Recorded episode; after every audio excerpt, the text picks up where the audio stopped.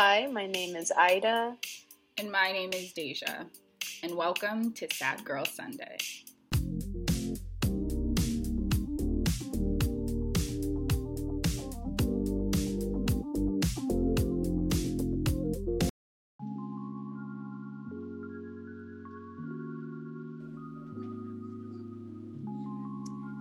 Hey y'all, how's everyone doing? Welcome to another Sunday with the Sad Girls. Thank you for tuning in with us on season three, episode five. Yes, last episode we got to interview the talented Sharon Weiss, and in today's episode we are talking all about art, compassion, and healing with Rebecca Hoffberger. But before we get into the episode, we would love if you could subscribe to the podcast and leave a five star review if you are enjoying our episodes and our content. This week on the show, we have Rebecca Hoffberger, and she is the founder, director, and principal curator of the American Visionary Art Museum. Her extraordinary vision for the museum was promptly recognized in 1998 by the Urban Land Institute with its coveted National Award for Excellence, making AVAM the first museum ever to be so recognized by the organization. We hope you enjoyed today's interview. So, Rebecca, thank you so much for coming on our show today. Um, before we get started, could you just give a brief introduction and let the listeners know who you are, what do you do, and where you are from? Okay. Well, my name is Rebecca Albin Hoffberger, and I'm the founder and director and the primary curator at the American Visionary Art Museum, right in the heart of Baltimore, Maryland. Thank you so much for sharing that with us, Rebecca. Um, I honestly, I mean, let's jump right into it. How did you kind of get into art, the art realm, utilizing art as a creative outlet? I mean, honestly, what really led you to the creation of the American Visionary Art Museum? I, I think what I have always been interested in um, is the role that intuition plays in evolutionary thought, whether it's going to be a cure for AIDS or uh, uh, you know a new a new invention that no one has ever thought of or a new melody that no one's ever sung. I'm very interested in not learned intelligence sitting at the knees of somebody who knows more than you do. But um, not that that's not important. But uh, there hasn't been enough about listening to that that still small voice within. And so I don't come from a museum background. Uh, I did work uh, in different aspects of healing for many years. I studied in Mexico with a healer uh, who had never taken an apprentice before. And I got to deliver babies, you know, even though I'm like a quack, you know, technically, but I was really good at it. And, um, you know, I come from a very intuitive family. And so uh, that realm has always been very interesting to me. My mom introduced me early on to Edgar Cayce, the sleeping prophet, who gave all those wonderful, um, you know, in deep trance, so much information. And as a young woman, I helped uh, bring over Nana Paribia, the head of the Akan religion from Ghana, uh, to establish some centers uh, that still go on. And so um, I have a great respect for Indigenous people's knowledge and always have. I mean, over 60% of all our pharmaceuticals actually come from ethnobotanists meeting with shamans in some continent and finding out, oh, you know, uh, uh we we know about birch bark and aspirin, but it's it's the whole you know enchilada of medicine mostly, and so um, the perception of, of of of how does someone understand or intuit what something is good for is uh, is fascinating to me. So I used to also be the only woman on the board of directors of Dr. Elizabeth Kubler Ross. She is uh, was a phenomena who who wrote most famously the the book on death and dying, the five stages. But um, but she also brought hospice to America. And until then, like if your mom was dying of breast cancer and you weren't over the age of 12, you weren't getting up to see her, you know, to, to be with her. You know, they had these really strict laws that made no sense for people. So um, for me, I wasn't so interested in, in starting a museum in any traditional sense of, in terms of um, uh, like a cult of object, like because there's a lot of good stuff in the world, but I didn't think it needed more. Uh, so every year since we've opened, I I really prayed for what will speak most to what's needed at that time when it manifests, and and then something will come and I'm, you know, and in record time, I have to pull together a whole complex exhibition while I'm doing 20 other things. And um, it's been uh, unbelievable. Like when when I came up with Holy H2O Fluid Universe, we opened. There were more Class Five storms than the tsunami in Indonesia. Then in the last week of the show was Katrina, the flooding of New Orleans, and in between they uh, they decided most most cities are just testing to see if there's like poop in the water, basically bacteria in water, but uh, London decided to run a mass spectrometer on its public water.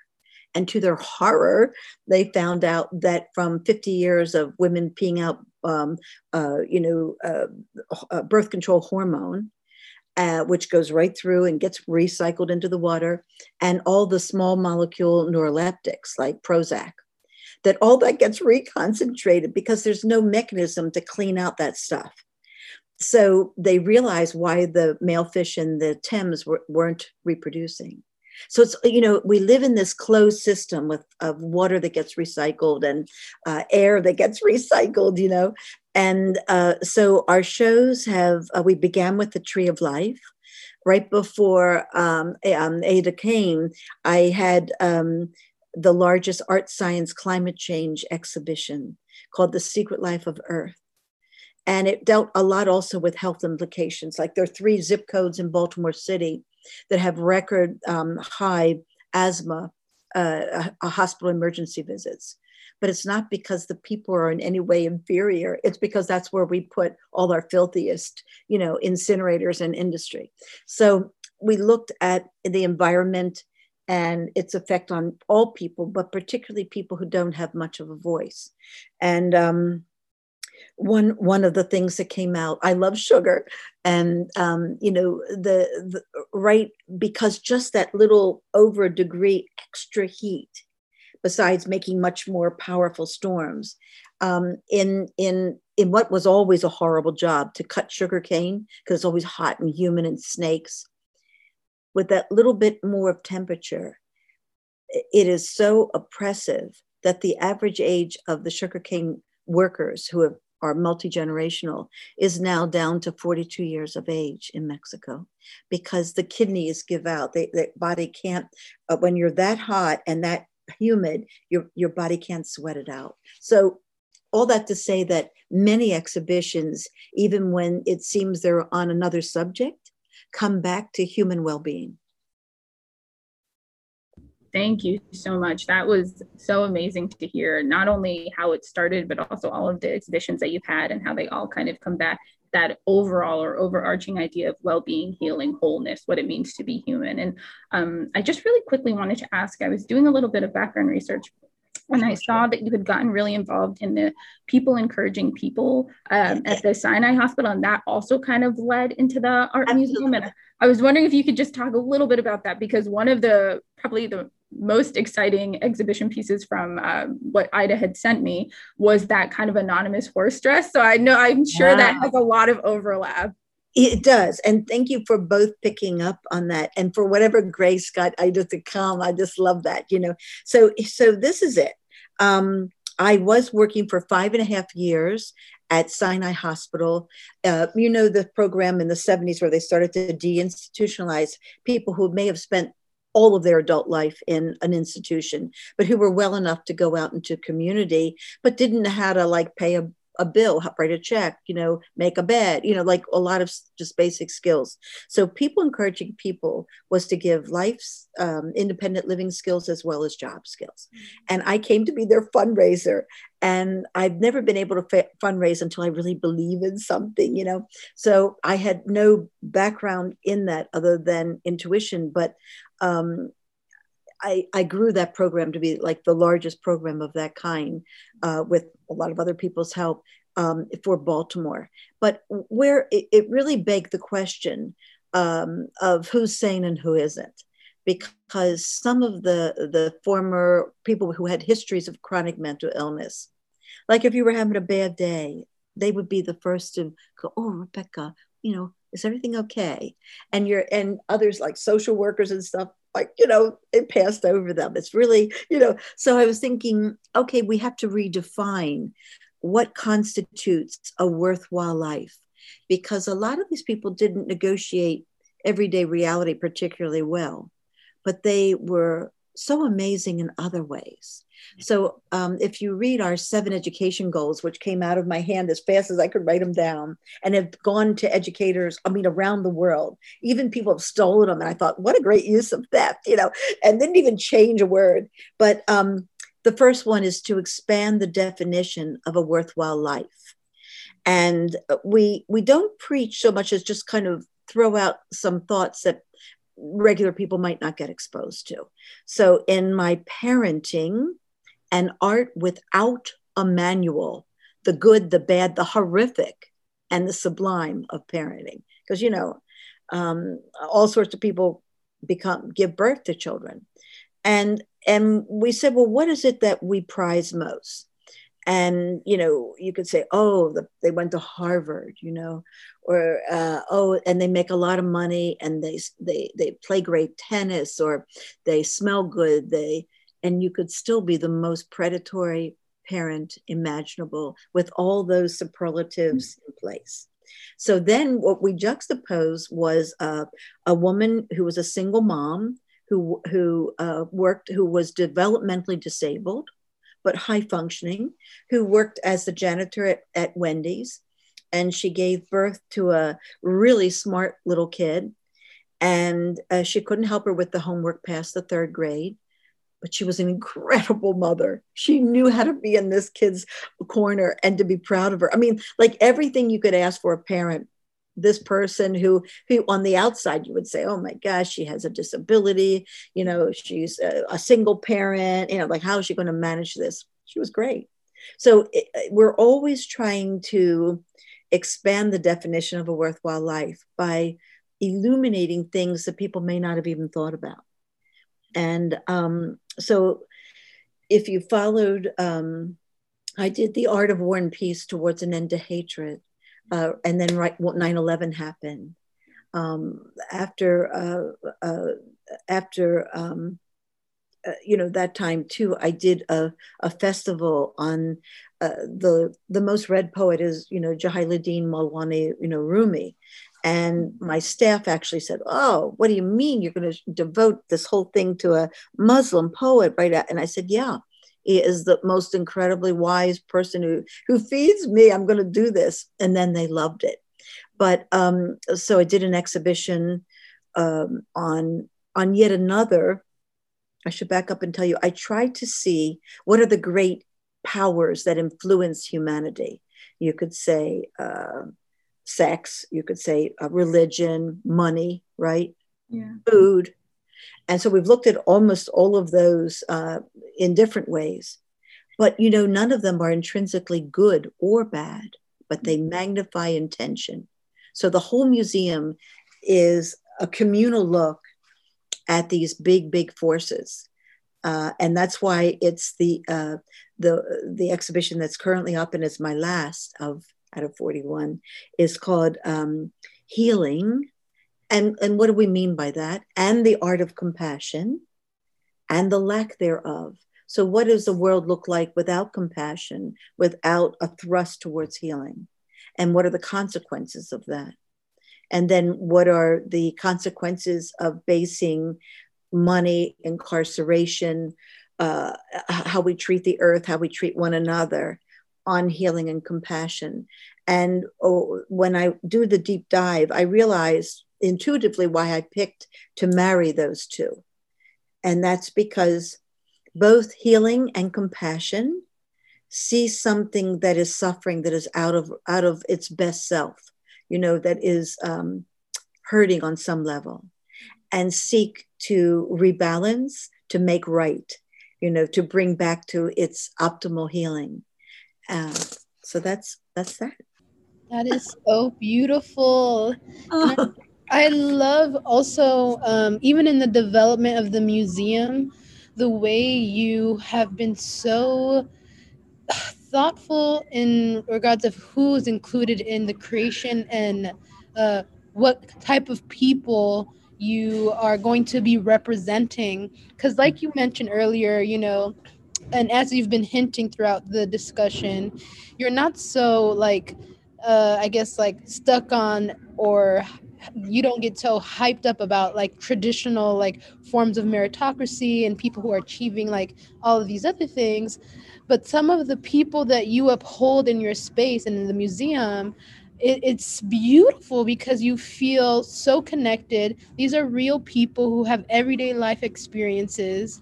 And so um, i just wonder if you ever got any pushback from your your i guess approach of representing people who are traditionally underrepresented even when it comes to you know who you know i think um, the portion of the museum that has all of the the mosaic on it and mm. The youth that you had assist you in uh, putting that up and then giving them that experience so they can put something down on their resume later or um, the type of artist that you uphold um, mm-hmm. have you ever had to deal with conflict and like you know choosing those people over maybe somebody who's like a more traditionally revered artist or somebody who has like this acclaimed like education no, no, because right away it's uh, uh, uh, that we are. It's it's a national museum devoted to intuitive self-taught artistry.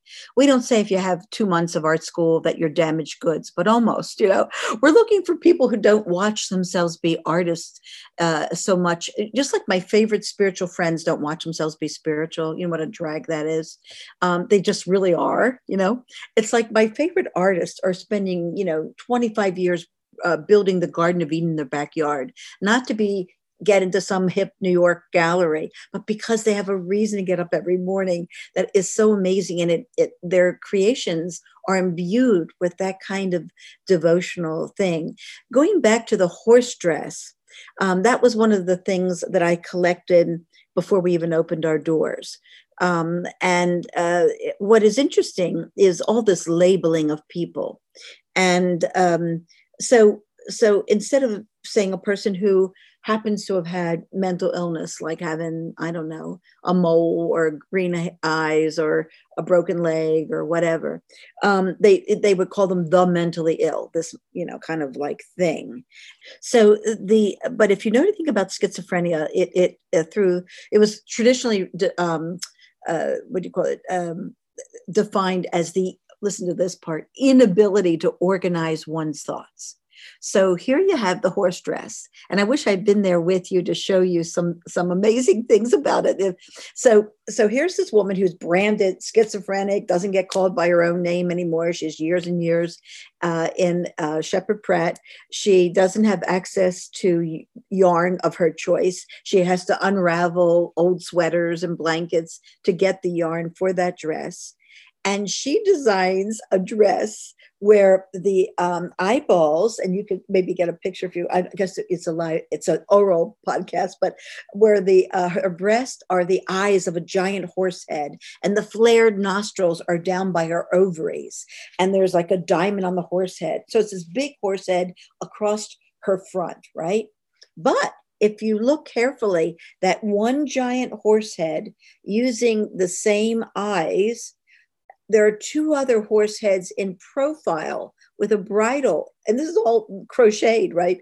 Um, uh, from profile within that large uh, one horse head. So there are two horses within the big horse head, and then in the back, where her tail would have been, she's put she's embroidered a tail, and down her hips, like the haunches of a hip, you can see this kind of uh, hoof, like um, you know, it, uh, like it's coming down to be like legs and a hoof and a hind leg.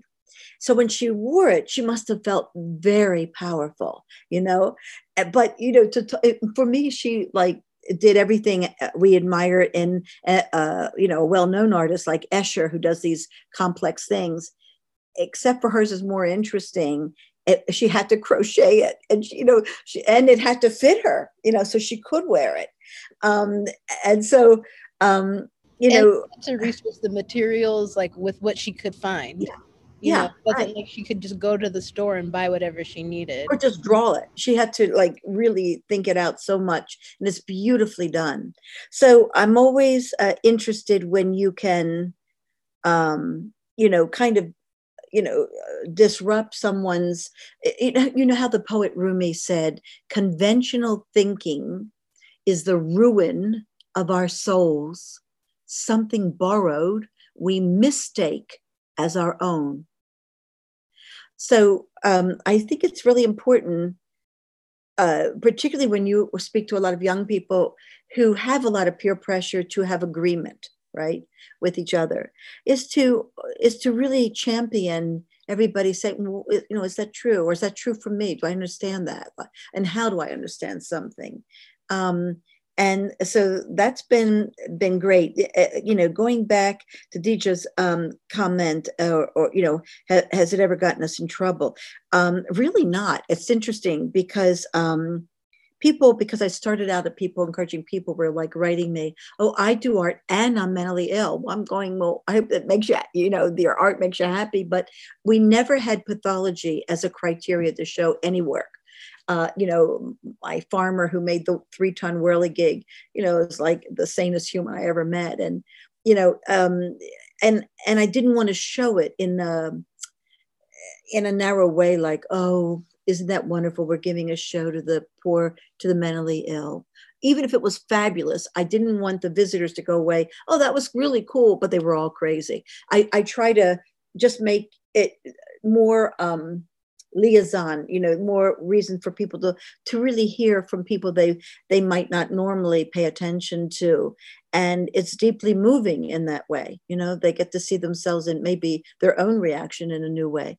So um uh, yeah thanks for picking up on that. I don't know if you did you see the pair of underpants? She also made herself the floral embroidered silk bloomers that had a little floral penis because oh in the mental health system, I miss that. This yeah, right I wish, like, just from seeing the dress, I wish I could have met her, yeah. just so I could see like how she understood the space. I mean, she clearly understood where she was and like the pressures of of being in, institutionalized because of the way she made that dress.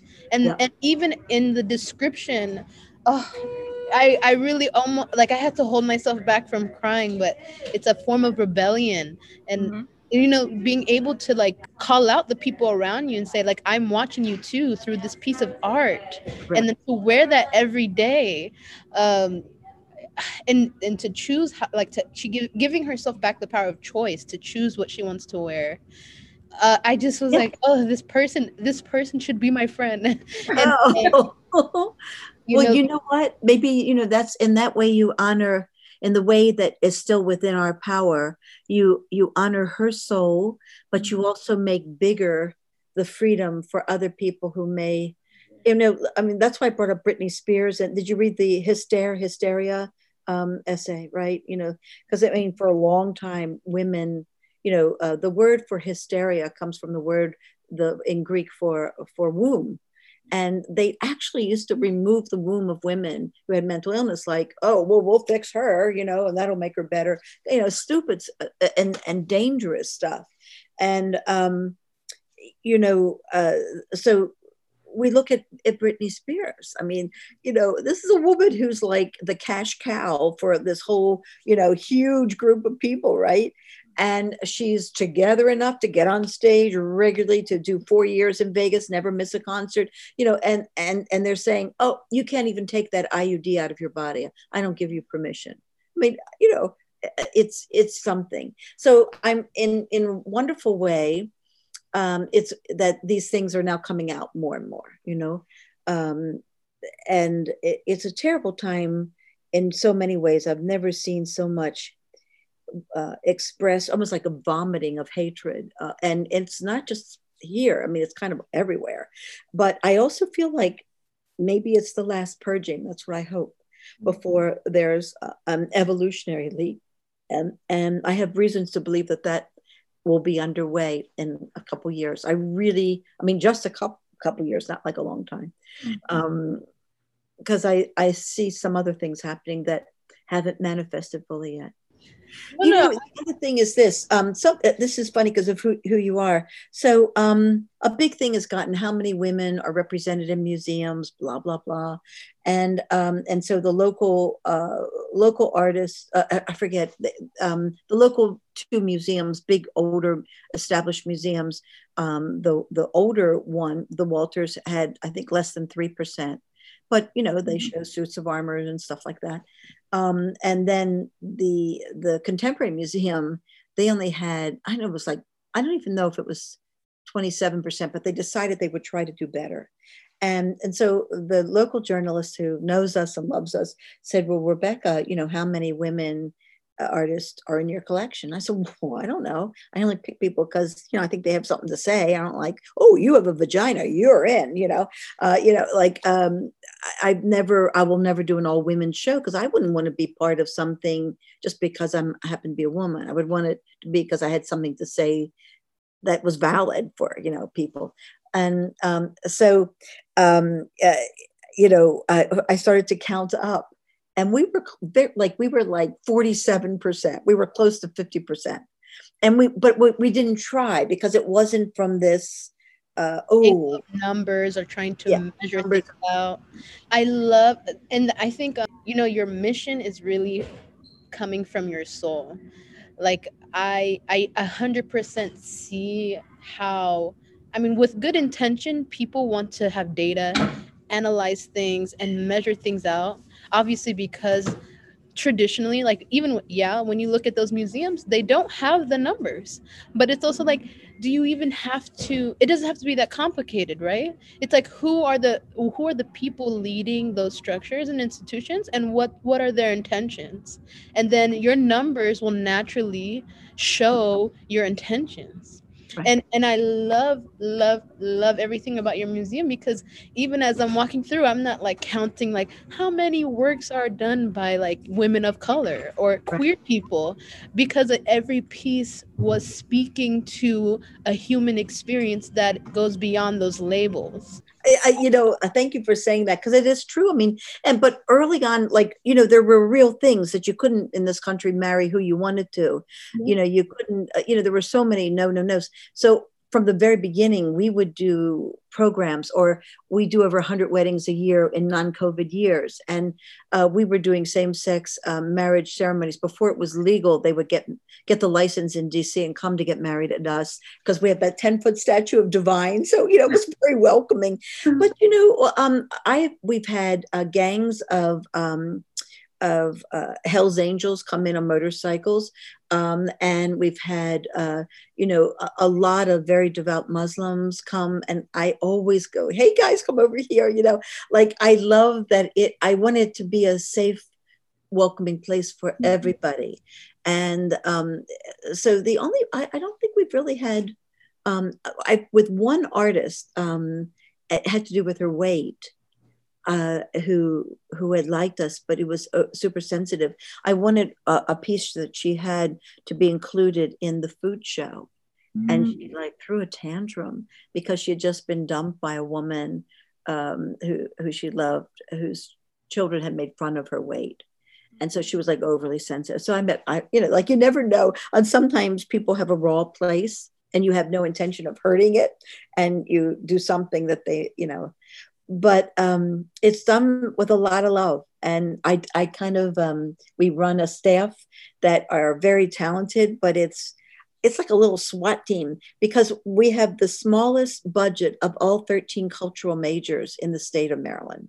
Very little money. The actually the um, Reginald Lewis Museum for Maryland's African American history and art uh, has a four million dollar budget, and they've gone through eight directors, I think, in 10 or 12 years you know and they just they now have a good one i think.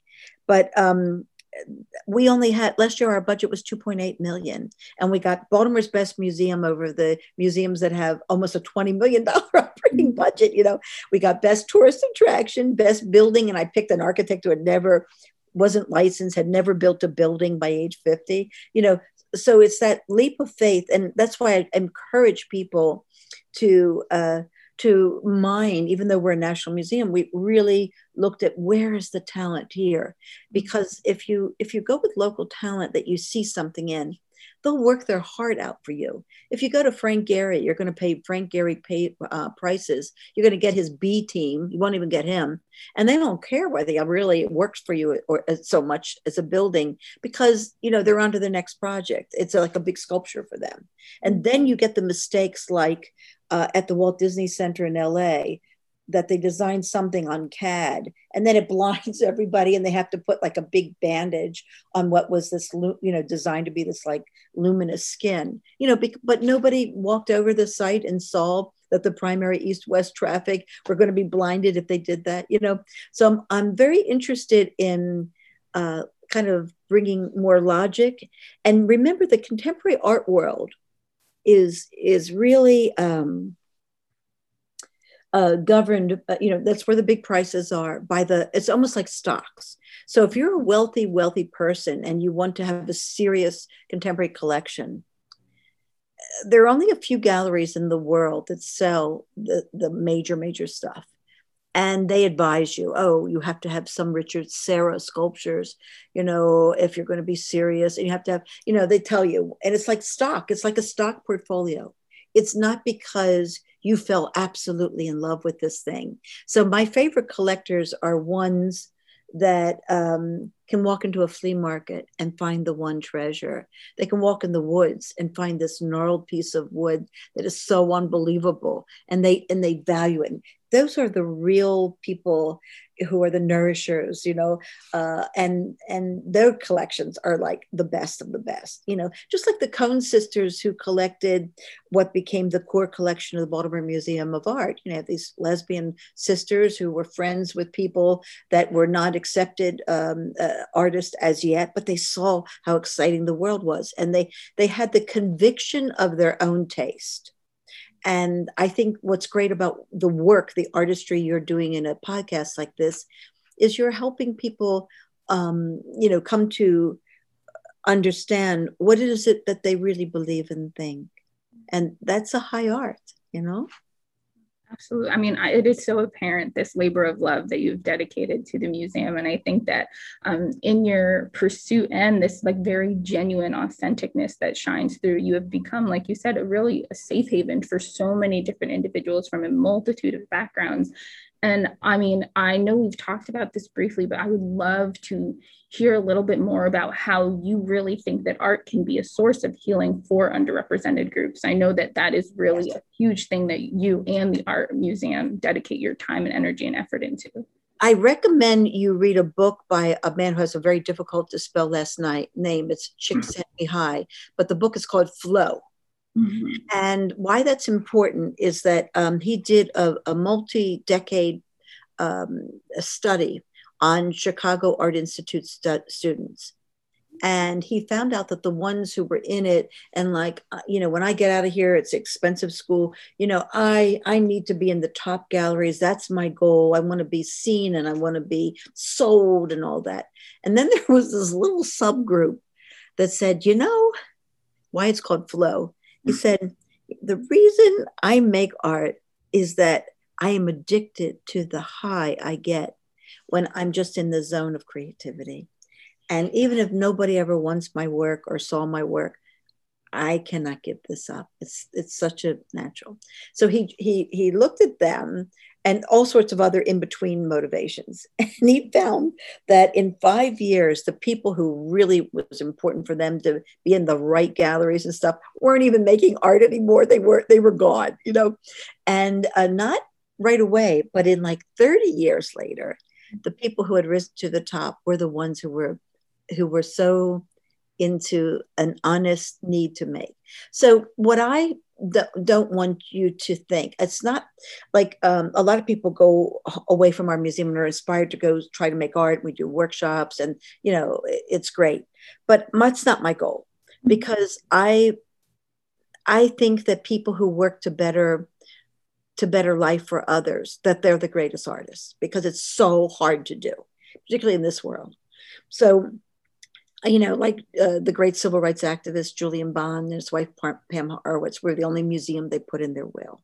You know, um, uh, Patch Adams, the, the man who has fought so hard for uh, medicine to be a universal right, not a privilege.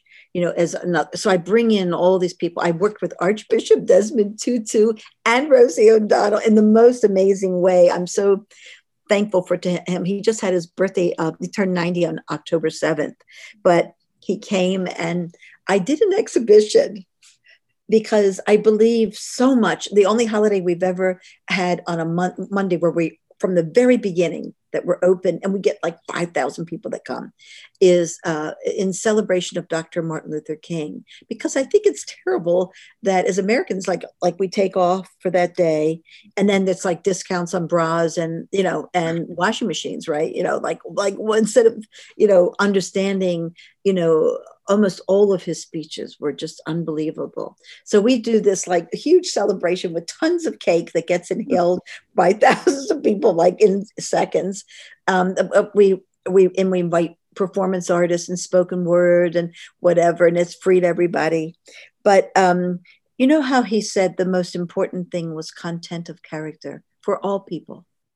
So I did an exhibition inspired by that and invited Archbishop Tutu to take a big part. And it was uh, on character, big letters character. But the name of the exhibition was Race, Class, and Gender. Three things that contribute zero to character because being a schmuck is an equal opportunity for everybody. And if you think about it, you know, like I just feel like there needs to be much more of an emphasis on just goodness, you know, and civility and kindness and and uh, the outer lab labels. I'm sure that you, if you look at who's hurt you most in this life, it might be a person who looks like you. You know, it's not like you know. So and and and conversely, somebody who really helped you might not look like you at all, right?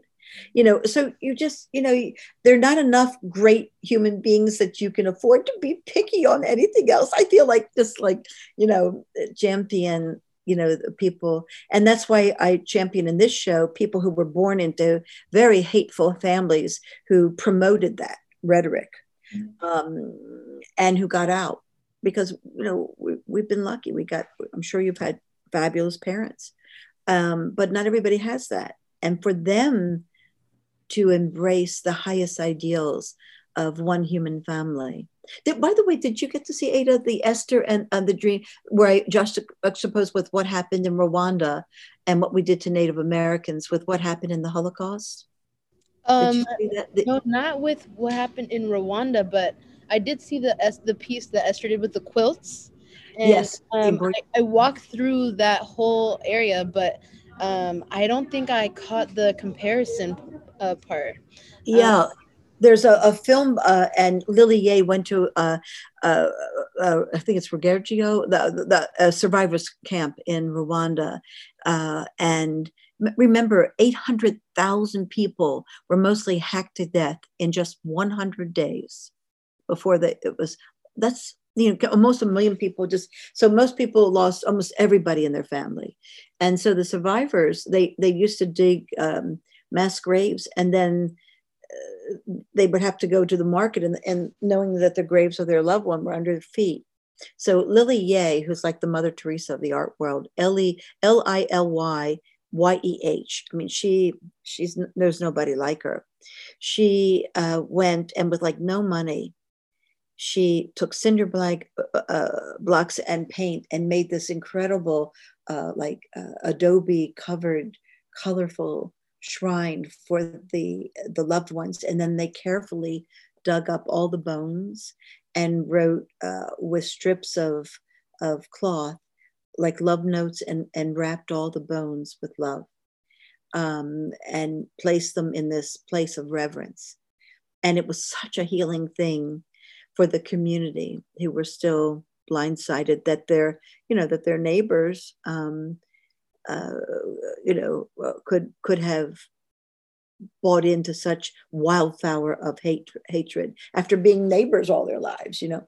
So um, you know, Mark Twain said something, and I'm paraphrasing. He said something like, All I need to know is that there's a human being involved, and that's bad enough for me. You know, he said it jokingly, right? But it's like, you know, on some level, you know, um, what I'm sad about is what I, I have cable television, and there are like three networks who 24 7 do true crimes, usually about a woman being, uh, or a child being abducted, raped, tortured, and uh, discarded, you know, murdered and discarded. And they but it's 24 7 and we have as you saw in the back we have one of the highest rates of serial uh, killers you know. Like why why have we become so so very violent and so we just pose those questions but give the statistics you know um, and i don't know i'm really excited when i meet people like you both because i see the light in with in you both. And do you both have any feeling that you may have lived in it before?